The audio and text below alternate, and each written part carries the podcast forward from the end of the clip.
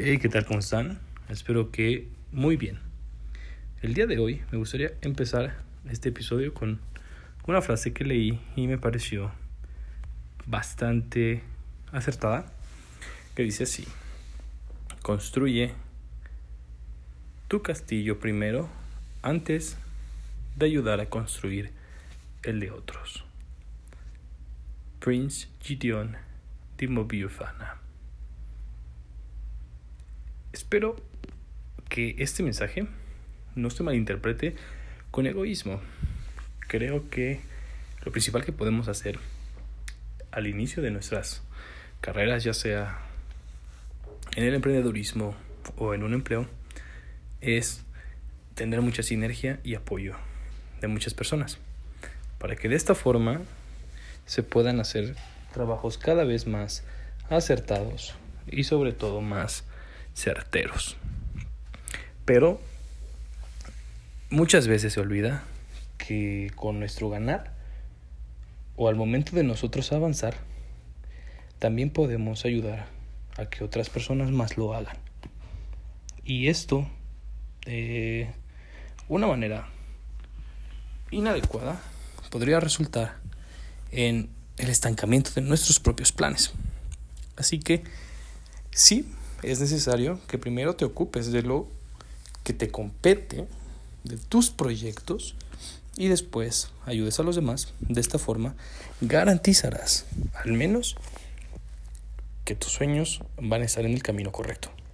Pero tampoco hay que olvidar que también se puede ayudar a los demás a obtener lo que cada quien está luchando. Recuerden, el pastel es demasiado amplio y debemos de fomentar de manera eficiente en este país el trabajo en equipo. Si bien, ¿qué piensan ustedes? ¿Es necesario ayudar a otros para crecer uno mismo o ustedes son de la idea de que primero se deben de ayudar a sí mismos para después ayudar a otros? Déjenme sus comentarios en mi Instagram. Me interesa bastante leer sus opiniones. Me, me, gusta mucho mantener el debate sobre las diferentes posturas. Es muy interesante.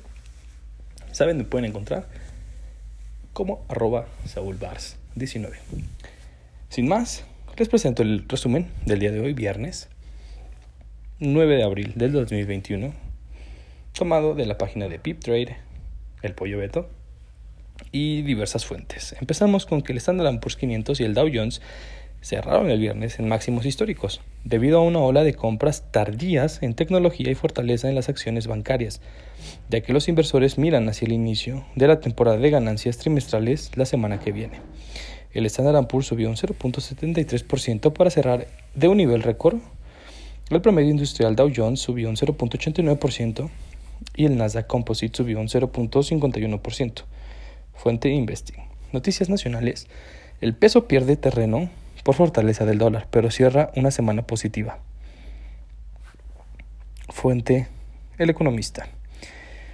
La Bolsa Mexicana de Valores terminó la última jornada de la semana con una fuerte pérdida. La plaza bursátil local cayó después de que el principal índice concluyó la sesión de ayer sobre un nivel psicológico importante. Pero, a pesar de esto, y de tres de cinco jornadas negativas, en su balance tuvo una ganancia semanal. Fuente El Economista. Noticias internacionales sobre Boeing. Las aerolíneas estadounidenses Boeing dejaron en tierra este viernes temporalmente más de 80 aviones, perdón, 60 aviones 737 MAX, después de que la compañía perdió y asimismo hizo una petición a 16 firmas que operan el avión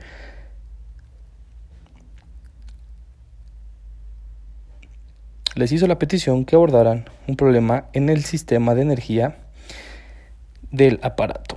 Fuente Forbes.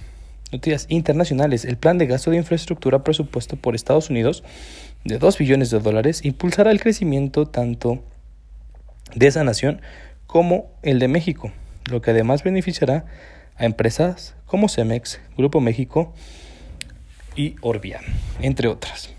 Fuente Investing.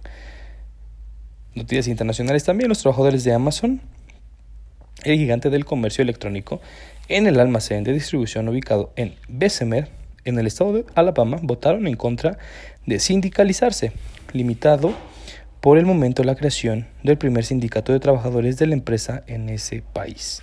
Fuente Investing. Noticias también nacionales. IXA HYCSA debuta en la Bolsa Mexicana de Valores con emisión de 200 millones de pesos. La Bolsa Mexicana de Valores este viernes anunció que la constructora IXA debutará con la cantidad de 200 millones de pesos y se trata de un programa total de 2 mil millones de pesos al amparo, que implicará varias emisiones con características definidas especialmente por cada una de ellas. Fuente Investing. Los precios del petróleo en noticias internacionales tuvieron su peor semana desde mediados de marzo, ya que la debilidad de la demanda exacerbó los temores provocados por el aumento de los casos de contagio del COVID-19. El precio del barril del petróleo estadounidense West Texas Intermediate cayó 0.47% y el crudo del Mar del Norte o Brent bajó 0.40% a 62.95 dólares el barril, fuente Investing. El IPC del día de hoy cayó un 1.18% y el Colcap 0.29%. Espero que tengan un excelente fin de semana. Pásenla increíble. Recuerden mantener el orden en sus informaciones y sobre todo análisis para que tengan rendimientos en el futuro y en el presente. Nos escuchamos mañana.